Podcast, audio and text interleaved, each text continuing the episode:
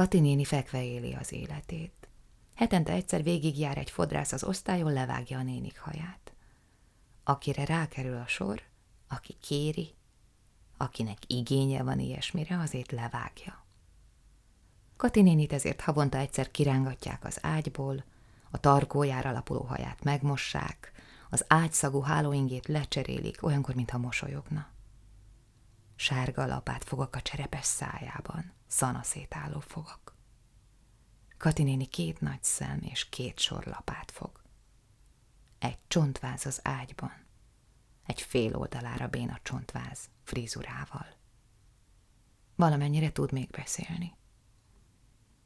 A lánya most nem jön, mondom, ha kérdezi. Most én jövök.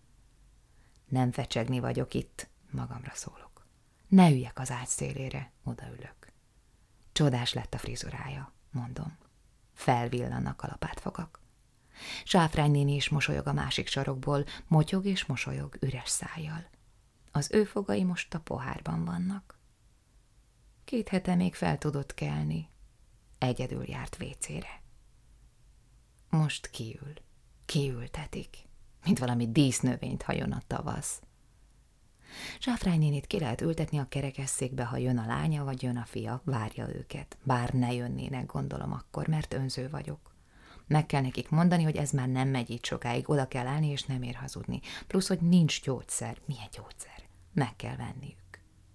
A kezükbe kell nyomni egy vényt. Légy alázatos. Fogalmaz pontosan, nem hazudhatsz semmit. Állj oda, mondd meg, várd ki szépen, hogy nézzenek rád dühösen, nézd vissza türelmesen. Tudd, hogy ebben a pillanatban szerintük te vagy a hibás, tudd, hogy nem te vagy. Ne hidd el nekik, egy pillanatig se. Ne higgy el semmit, ne csevegj a hozzátartozókkal. Légy tárgyilagos. Süllyedj el, amikor borítékot akarnak a zsebedbe csúsztatni, mert valójában nem azt gondolják, hogy te vagy a hibás, rosszabbat gondolnak. Azt hiszik, csodát tehetsz. Ne gondolja hátralékra, ne gondolja gázszámlára. Egyszerű szavakkal finoman kért ki magadnak, ne olyan nyersen. Legyél jó és jámbor. Éjszaka a műpadlón klafog a papucsom. Ez az egyetlen hang. Igazából nem az egyetlen, de azt akarom, hogy ez legyen az egyetlen hang. Ne legyen szuszogás, nyögés, köhögés, hörgés, ne legyen beteg csoszogás se. Csak a saját klapfogásom, amíg a pihenőbe megyek. Barcs bácsi fel fog kelni, kicsoszog vécére. Derihez készülök az utolsó esti vizitre, és nem akarok Barcs bácsival találkozni, mert vak. A szeme opálgolyó mély üregben, a hegyes orr fölött, a viaszos homlok alatt. Főleg éjszaka ijesztő, nappal igazán ki lehet bírni. Remélem, hogy nem lát meg. Befordulok, besurranok a kezelőbe. Nem lát meg, hogy látna meg, hát vak. De meghall. Hallja, ahogy surranok. Mond valamit. Nem akarom hallani, én látok, nekem nem kell olyan jól hallanom. Nem akarok vele találkozni éjjel a folyosón. Szégyellem magam. Ha odaér az ajtóhoz, be fog szólni. Benéz, persze nem néz. Semmit sem lát. Az ajtófélfára teszi a göcsörtös kezét, beveti a kezelőbe a világtalan tekintetét. Ott leszek. Láthatatlanul állok majd a pásztázó ködben. Cukor. Abba vakult bele nem is olyan régen. Nincs más komoly baja, mégsem viszik haza, itt fog nekünk csoszogni évekig. Ne halljon meg senki. Kérem belül a valakit fohászkodok. Megyek az éjszakai folyosón, neonglória a plafon és a fejem között, nem az enyém. Mindenkinek a feje fölött világít, aki ezen a helyen ilyenkor egyáltalán megfordul. Résnyire nyitva van a 127-es ajtaja. Oda bent valaki sír. Megállok egy gyérszándékkal a lábamban egy résnyi sötét előtt, hallgatózom. A legbizarabb három percem, amíg nem tudom, mit évő legyek. Bemenjek-e? Ha bemegyek, mit mondjak? Maradjak kint? Tegyek úgy, mintha nem hallottam volna semmit? Nem tudok úgy tenni. Biztos sáfrány néni sír. Igazából fogalmam sincs ki sír. Kati néni az. de akkor még nem tudni, miért is sírhatna, hiszen új a frizurája, olyan szépen mosolygott, amikor megdicsértem. Ne gondolkozzak ezen, nem ezért fizetnek. Egyébként is mit fizetnek? Albérletre is keveset. Éjszakára be kell kötni egy szúp kláviát. Menjek a dolgomra, esek kétségbe, biztos kézzel találjam el, ha leívnak a másodikra, ott is találjak el egy vénát. Mit csoda karrier! Mit is csinálok tulajdonképpen? Miben segítek ezzel? Nem tudom. Halvány fogalmam van róla, de nem akarom tudni. Állok a liftben, és nem. Nem akarok kiszállni. Jó lenne inkább itt megvárni a reggelt, a konyhások csörömpölését, a kávé illatot, a fertőtlenítőt. Nem várhatok. Várnak rám. Vár Deri balra az utolsó szobában, a mai utolsó vizitre. Olyan fiatal, olyan béna, hogy egyedül nem tudja bevenni a gyógyszert sem, olyan, mint egy csecsemő. Egy csecsemő a szívszaggató szakállával. Jön Barcs bácsi az altatójával, hogy nem kaphatna-e ma még egyet. Minden este megkérdezi, ha duplán kap akkor is. Dehogy nem. Amíg van, adok. Mindent adok, tessenek csak kérni. Altató, az van. Más nem is nagyon. Olyan vagyok, mint a cukorka árus a bucsúban. Tessék, csak tessék. Elmennék a pihenőbe végre, vagy a lépcsőházba cigizni de a 110-esből utánam szól valaki. Írma néni az, az ott, mint egy mazsola. A színe is kezd olyan lenni. Utálom ezt az éjszakai világítást, minden kap tőle egy valószínűtlen árnyalatot. Kis neon az ágy fölött. Bemegyek hozzá, megállok az ágya mellett.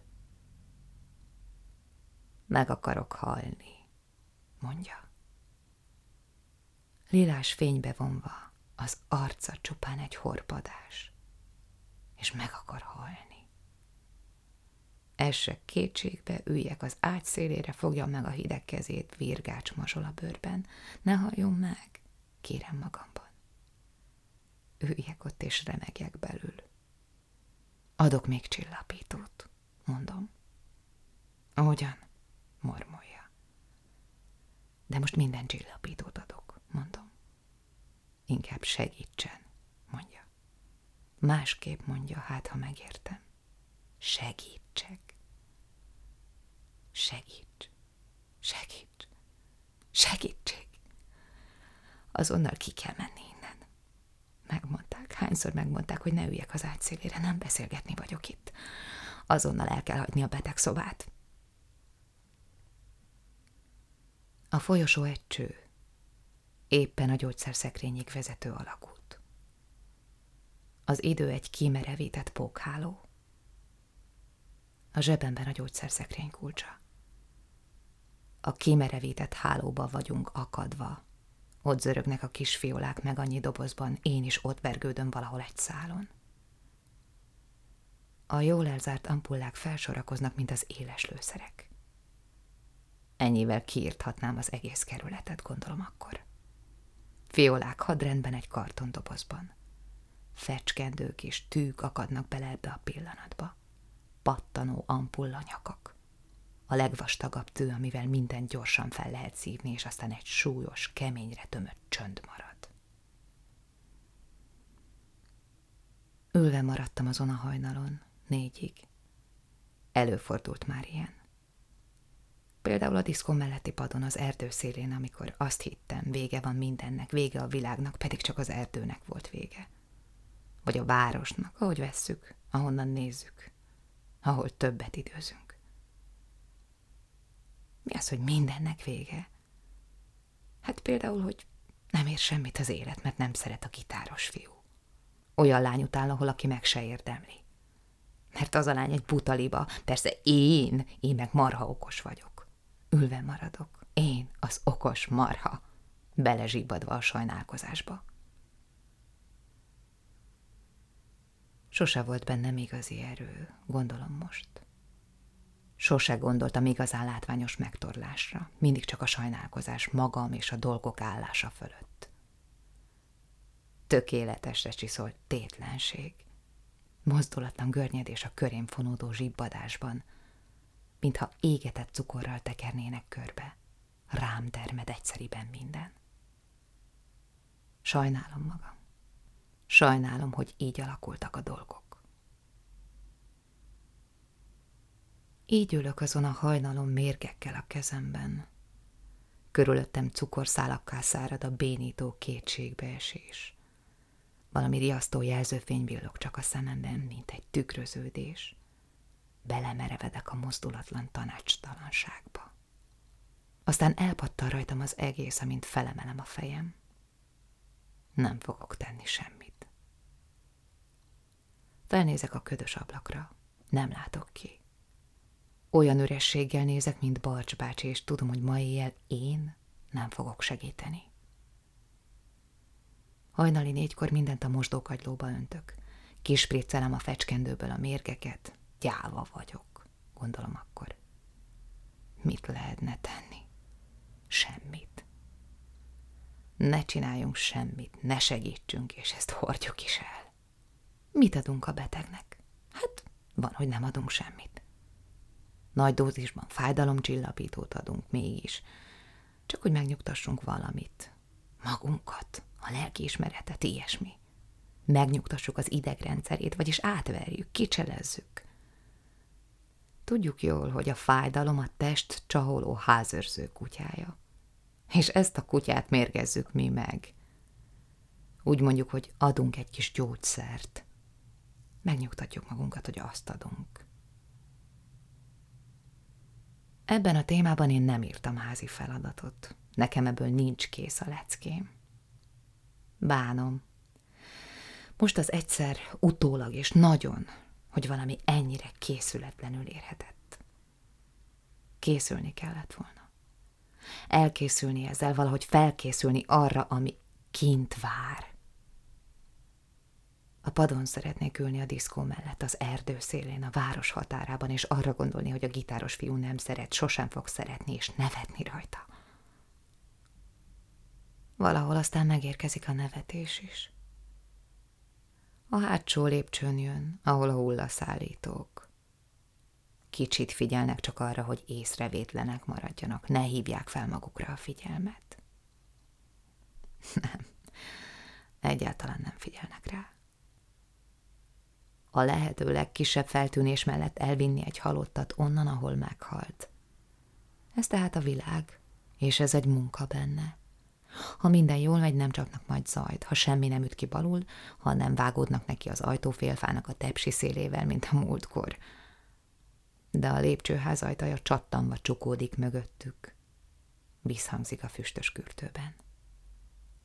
A lépcsőház egyúttal a dohányzásra kijelölt hely. A lépéseket nem hallani. Csak tudom, hogy jönnek. Az ölembe bámulva várom, hogy kopogjanak a kezelő ajtaján. Enyhe pálinkaszag lesz, vatta ködül az ablakban meg a torkomban. Nyírkos hajnalt markolok. Tulajdonképpen nincs is más a tenyeremben, csak ez a reggel. A köpeny zsebben rakta pasz, ott felejtett fecskendős steril csomagban, Lefelé és befelé nevetek, az ölemig ér a mosoly. A fehér ráncokban ül el végül. Írma néni, Sáfrány néni lecsillapodva alszanak. Kati néni halott. Éjjel sírta Kati, mondja szipogva Sáfrány néni. Ül a kerekesszékben, törölgeti a könnyeit. Úgy sírt, ahogy a gyerek halázas, mondja. Úgy sírt, gondolom akkor, ahogy én álomba szoktam sírni magam, anya hideg szép kezével a homlokomon. Briznic befektetnek, kijön a könnyem, lassan átmenekszik rajtam a vizes ruha. Sírva akarok maradni. Fáj, ha hozzám érnek. Kivétel anya keze. Könybe lábad ő is, de mégis mosolyog. Hogy lehettem én egy ilyen félre sikerült, állandóan begyulladt gyerek? Barna és narancs a fali szőnyeg, a mintázatában szögletes vidám kutyák ugrálnak, a fal repedés egy tündér, ezt persze a felnőttek nem látják. Talán mert nem nézik eleget.